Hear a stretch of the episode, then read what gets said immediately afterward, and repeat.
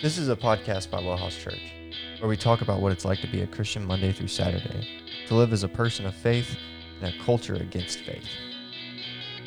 What's going on? Not much, man. Been kind of a rough day. I uh, was feeling a little under the weather.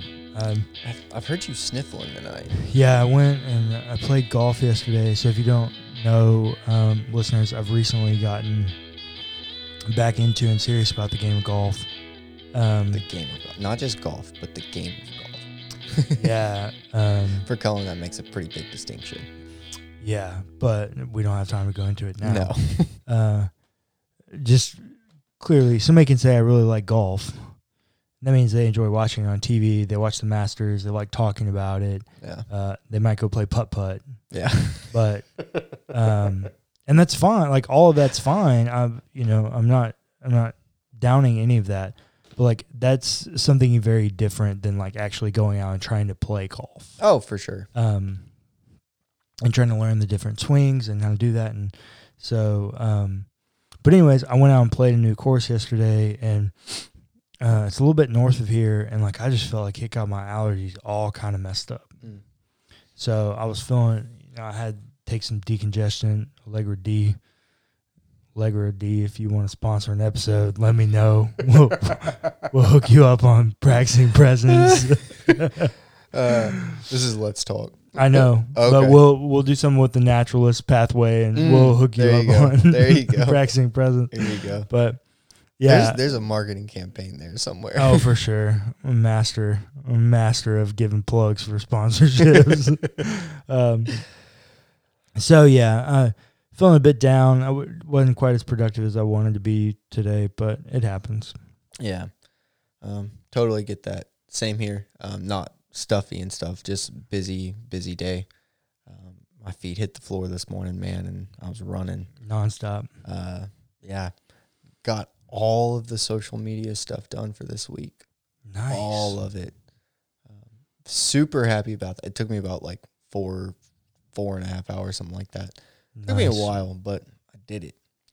Um, Yeah, and that's then good. had back to back classes. Yeah, I I get that. I did I did get my preaching calendar mapped out for the rest of the year. Nice. So So productive day. yeah, Uh, just not as productive.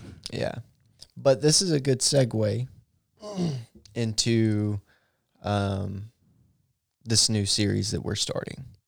Um, family, Yeah, right? Um, both of us are members of family. Um, we are members of the same family. Yep. Um, and we have different roles in that family, um, as do all of our all of our listeners. Right? They are in their own families and they have their own roles. yep, for sure. Um, so so let's start walking through that. You know, what is the the the title of this episode? I believe is what is the biblical family? Um, yeah, or the biblical model of family, or however we worded it. yeah. Um, what is what is your answer to that question initially? It's terrible. it's Uh, this uh, patriarchal, male dominated. Yeah, I think if you really look at like, and if when we say that, I think it's important to like note what we mean when we say that word. When we say biblical, Mhm. most people mean what do I see in the text? Absolutely. Um, not when we say biblical, what they don't mean is how do I interpret this in light of the character of God, informed by the culture that it's written in? They literally mean like that the Bible is transferable one to one from them to us. And so when you look at the biblical model of family, at least at surface level, it's not a great model. No. I think there are some things where I'm going to talk about that that lend themselves to not being quite so harsh as the text portrays them at, Yeah. at surface level in our English translations. But there's a scholar, um, a th- uh, a theology and New Testament professor at uh, Durham University in England, and or in the UK, and he his name's Stephen Barton, and he has this quote in an article that he wrote, and I think it's just so like I read this about a year ago, and it was so formative for me as I began to think about this issue. Uh, he says, "quote The Bible says is not sufficient as a warrant for the Christian moral life, including marriage and family." Historically informed readings remind us that there's no such thing as the biblical family. Or, if there is, it is patriarchal, polygamous, multi generational, slave owning, and authoritarian, with women and children the property of male household heads. Such a vision does not and should not commend itself to people today, and that because the gospel is judgment on structures of oppression and liberation for the oppressed and marginalized, not least women, children, and strangers. Yeah. I joked before we started this episode that we just needed to read that quote and stop recording. like in the episode. Yeah, I think um, he's so right. yeah. Um I, and I know that there's probably some listeners that are hearing that and squirming in their seats a bit. Um but I would challenge you to to sit with it for a minute. Yeah, so let's walk through it. Right, he says that it's patriarchal. Yeah. I don't think anybody really denies that element. You can't. Yeah, I think. I mean, I, I made this argument. Um, I don't remember what episode we put out so much content at Wellhouse Church. I don't remember, but uh, oh, it was um, Pints and Perspectives, The God, the Son, Part One. But I made this argument that if there were ever someone that faith, like the narrative of faith, couldn't do without, it's Mary, and the fact that she's left out of Hebrews eleven shows that this is a patriarchal, like dominated by male society. Yeah. Um, we see more men doing things than women. Like it's just male dominated. We have very male dominated language in scripture. Like there's that one weird passage in First Timothy where Paul says, I don't permit a man to speak or have authority over, or I don't permit a woman to speak or have authority over a man. It's like, really? Um, so it's very much so patriarchal. Yeah. Like that's not deniable. Yeah. Polygamous. Yeah. Equally not deniable. Yeah. I mean, the text quotes that David has like 300, And Solomon had like 500 or like something. 700. Yeah. Like different wives. Which, and, by the way, and concubines, which Yeah. are sex slaves. yeah. Which, by the way, if, if if you don't need this explained, or if you if you might not know, um, that is contrary to what people would quote call the biblical model of family. Right. But Yeah. it's it's in the Bible Right, and it's but it permitted. Yeah. um you know in the beginning we have adam and eve so you seem to have at least originally this kind of one one man one woman kind of relationship but it doesn't take long i mean we get to genesis 12 and we get introduced to the character of abraham or at that point he's abram um it's just a few chapters in before he takes his wife's slave and sleeps with her to have a kid. Yeah.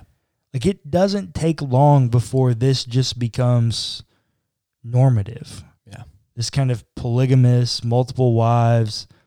Um, and notice we never see a woman have multiple husbands No. Not a thing. because it's a male dominated society. Yeah. Um, and we never see. So this is a something you'll hear in like contemporary settings when we talk about polygamy.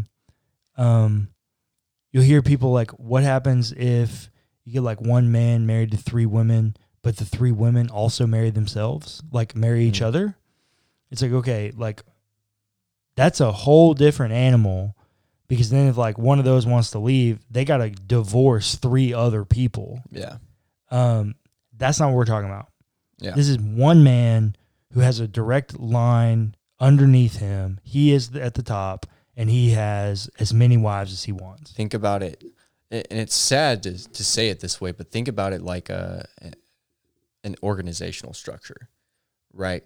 Um, like let's take uh, Apple for example. You got Tim Cook at the top, Yep. and then you got a whole Well, realistically, you would have the board Well, you would have the board at the top, Yeah. but for for this example, for got, staff purposes. Yeah. you've got Tim Cook at the top, and then you've got a, a line of executives Yep. that uh, directly report to him. Yep. Um, that's that's the kind of model that we're looking at here. Yeah, absolutely. There's one person on top. It's the husband of all the wives that he has. Yeah. Hands down. And then he says that it's multi generational. That is true. Mhm. Um, and we don't live in a multi generational household anymore. Uh, not always. You Uh, can. it it is less common now than it was then. I've done that. yeah. Um, and I've done it. There were four generations in this house. yeah. Yeah. Four. So we, we had my we had me and my wife. mm, We had our kids. daughter. Um, oh, I guess our I guess Eli was born Eli by was- this point too. Yeah. Yeah. So we had both of our kids. We had my wife's mom, and we had my wife's grandparents Yeah. That's all living four here. generations. And I will tell you, I love every person that I just mentioned in that list. But there's a reason people don't do that anymore. It's hard. It's very hard. Yeah. There's a lot of sacrifice that happens in that model. Yeah. Um, but that was the biblical model. Yeah. That's absolutely the biblical model. And then it says that it's slave owning and authoritarian. Yeah. Um, it's absolutely slave owning. We see so many narratives in the Bible about people owning slaves. And so let let let's stop and talk about that for a minute. Okay. I think it's kind of important because I've heard a lot of people say that um, how people owned slaves back then is different than how we in America owned slaves in the 1800s. Partly true is partly partly false. Okay. So, Greek slavery very different than colonial slavery. Absolutely. Um, so Greek slaves, they could own their own property. They could live in their own homes. Um, they could buy their own freedom. Mm.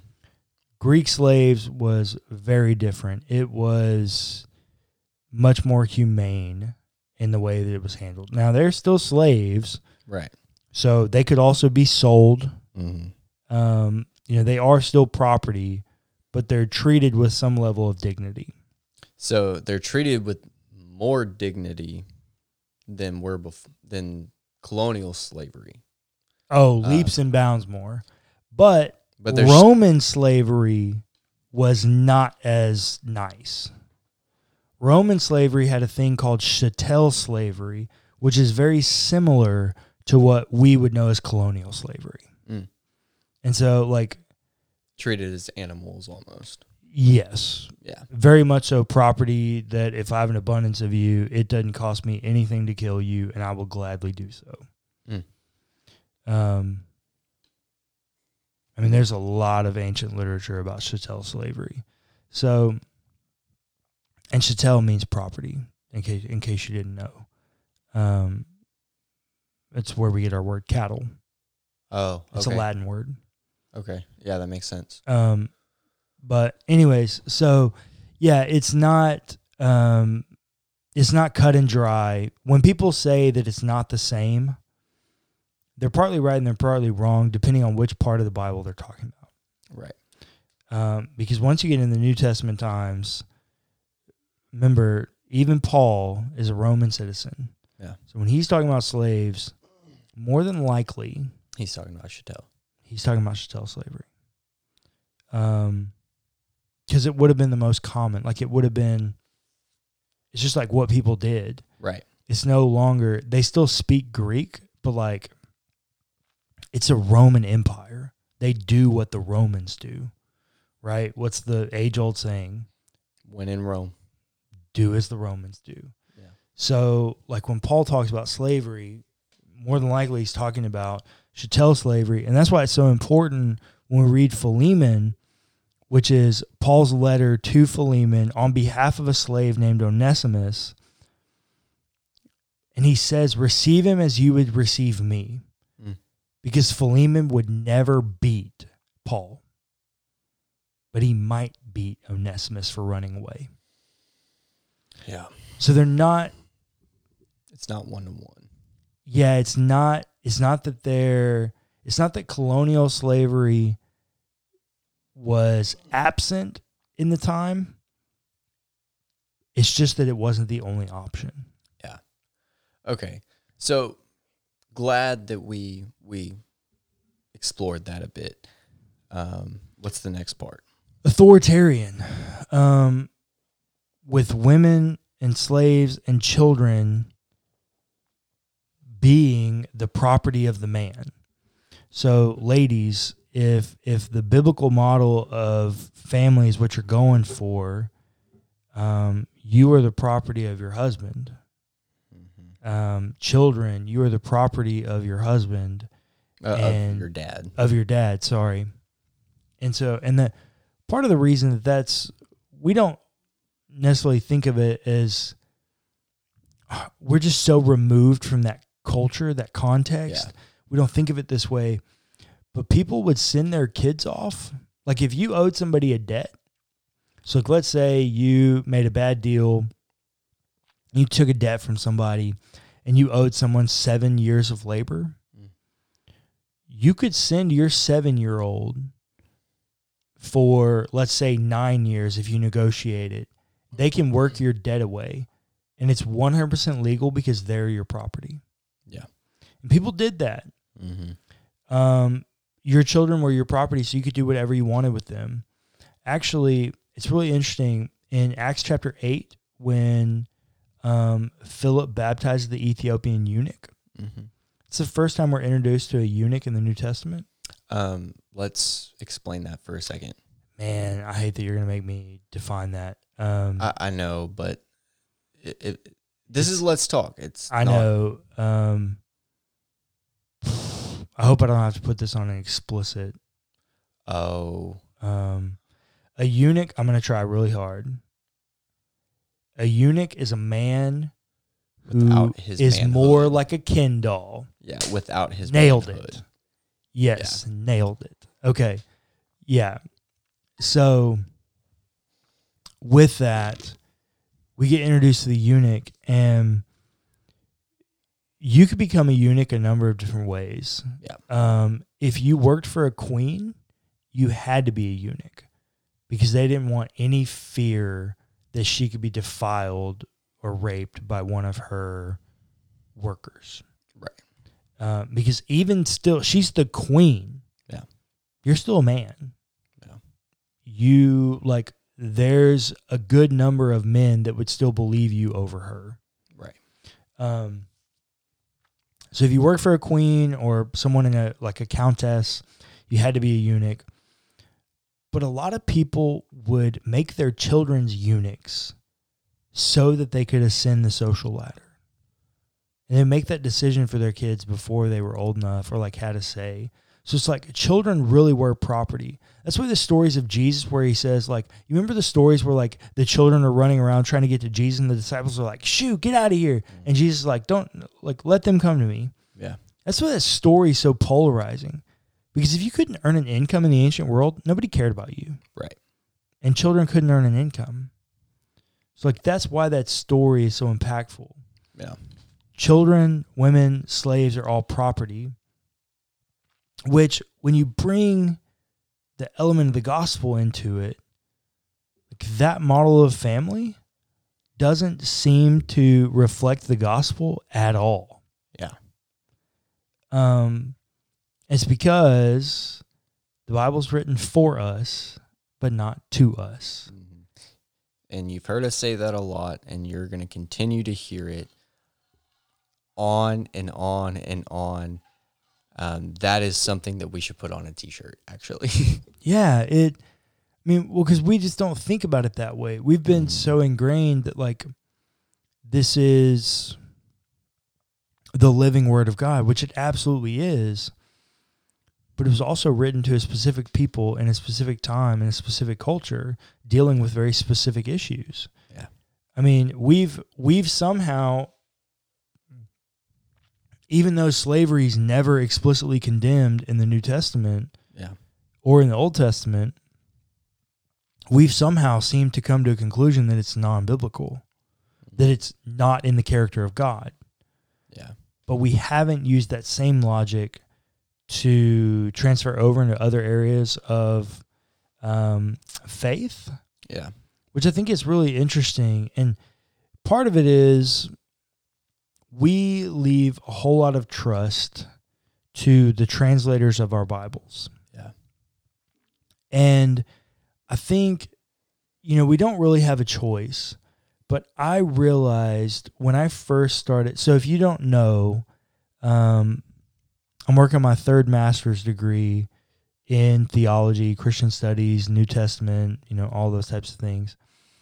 And if you've ever been to college, you'll know how many this is. But I have 18 hours studying the Greek New Testament, like 18 class hours yeah. not just what I've done on my own outside of that.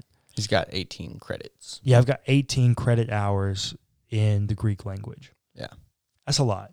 No, that's that. Um, yeah, that's a that's like half of an associate's degree.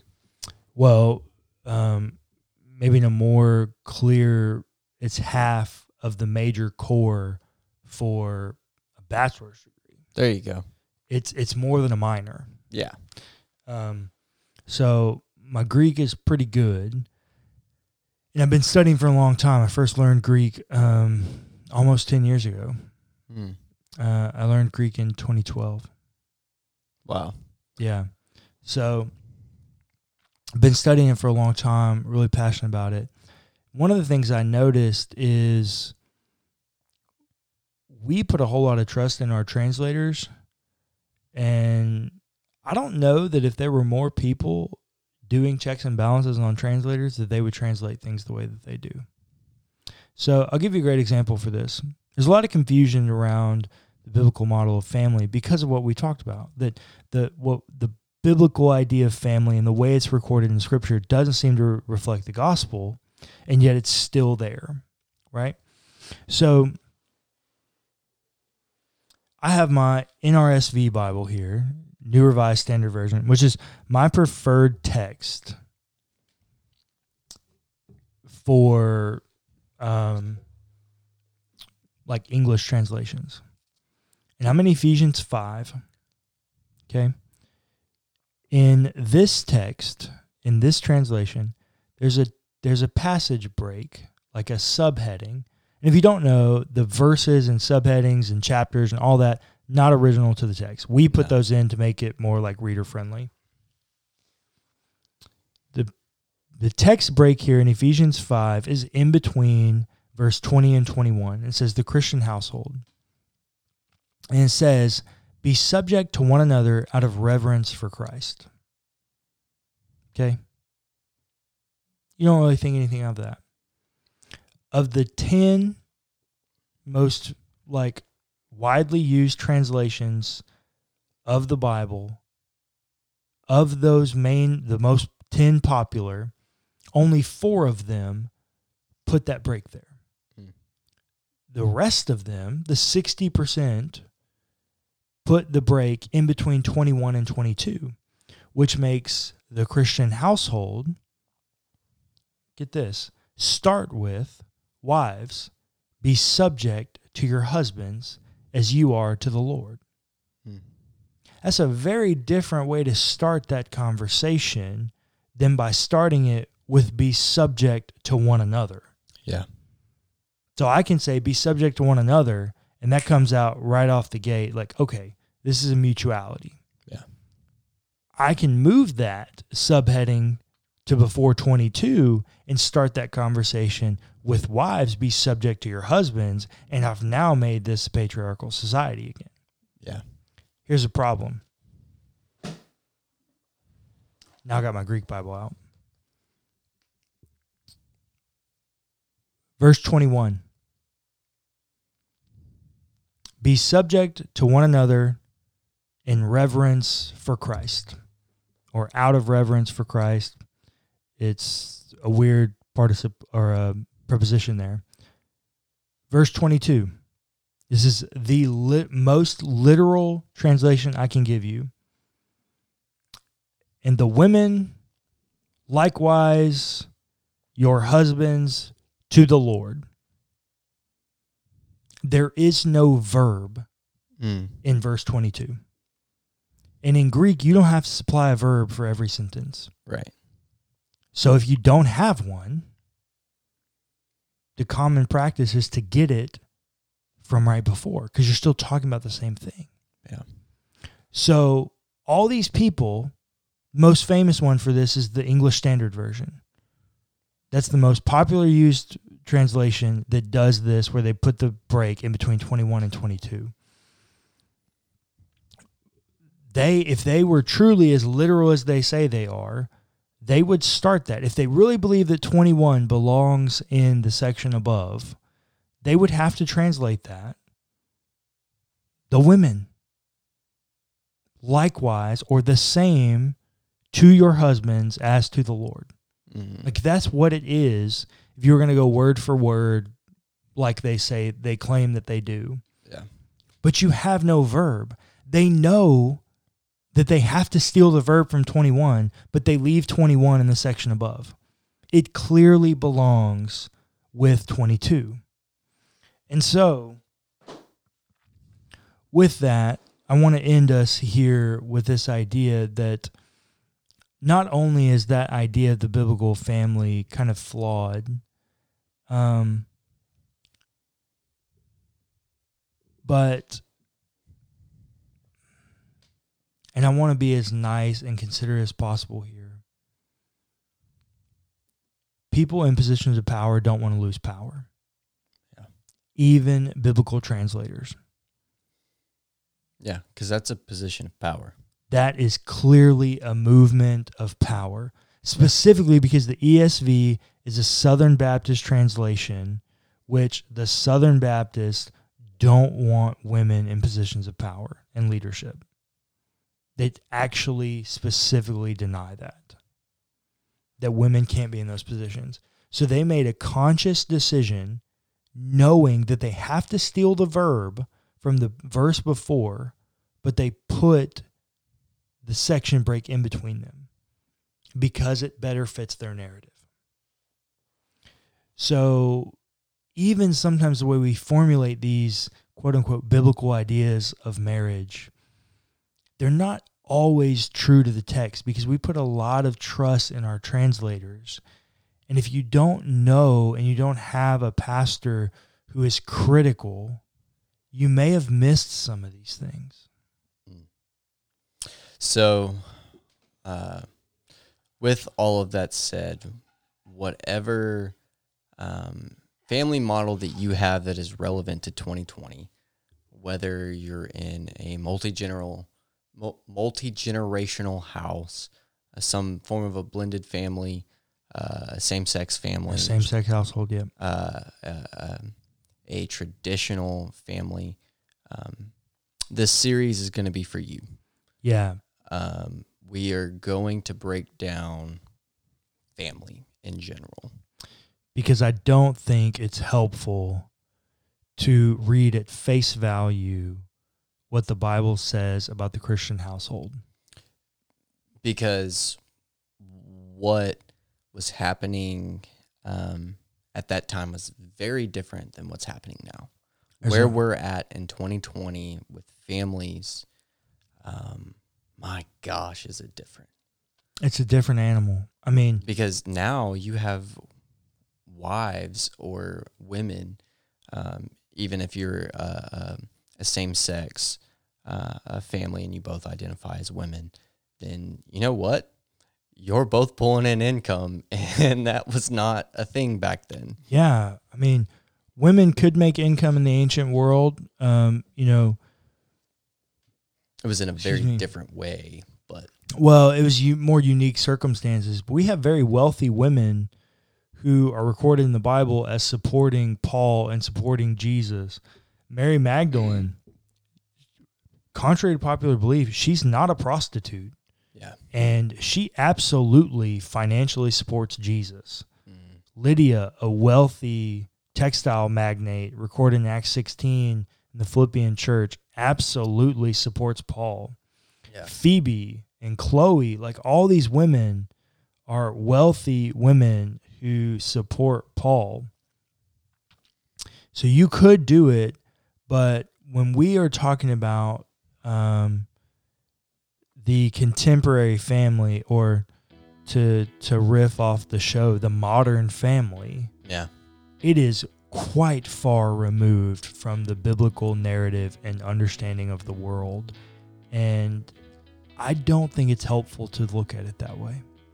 I agree. So so track with us over these next few weeks as we break down this issue for you.